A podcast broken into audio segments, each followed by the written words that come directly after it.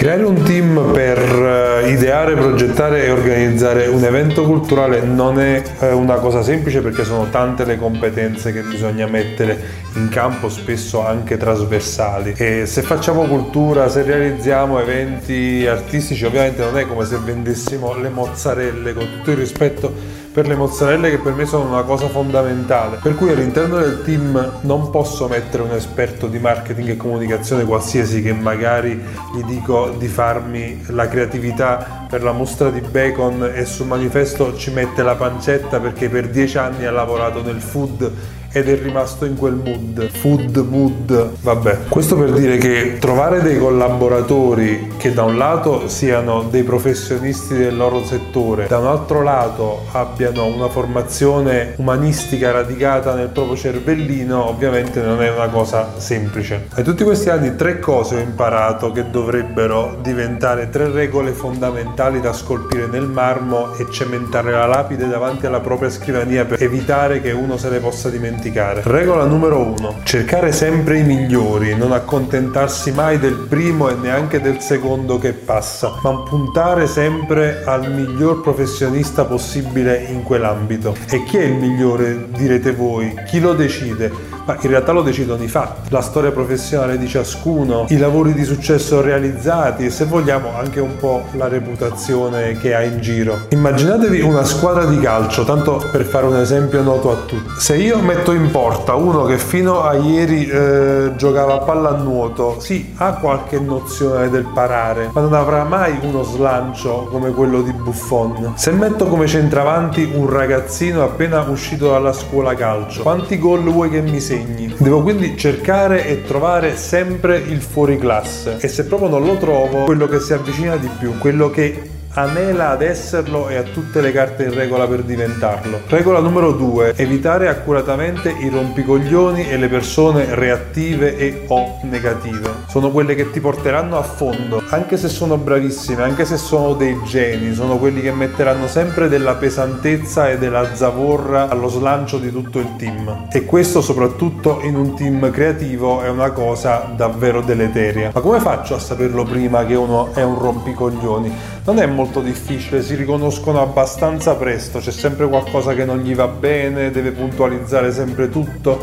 dice sempre no o se dice sì, dice sì, ma su ogni cosa ha qualcosa da puntualizzare, pone sempre problemi e mai soluzioni. Nella squadra di cui sopra è quello che se tu cadi e ti fai male, viene lì e anziché aiutarti a rialzarti, ti dice pure che sei un cretino perché sei caduto. Regola numero 3: non basta circondarsi di professionisti, ma bisogna scegliere quelli che abbiano una grande propensione al dialogo e al confronto con gli altri, con il resto della squadra. Niente prime donne, quindi o galletti in cerca di pollai in cui asservire le galline ai loro capricci. Questo genere di persone sfasceranno la squadra ancora prima di cominciare e tutto il lavoro diventerà una loro questione personale, in barba alle professionalità o alle idee degli altri, con grande frustrazione e demotivazione da parte di tutti. È quello che se non fai come dice lui, prende la palla e se ne va.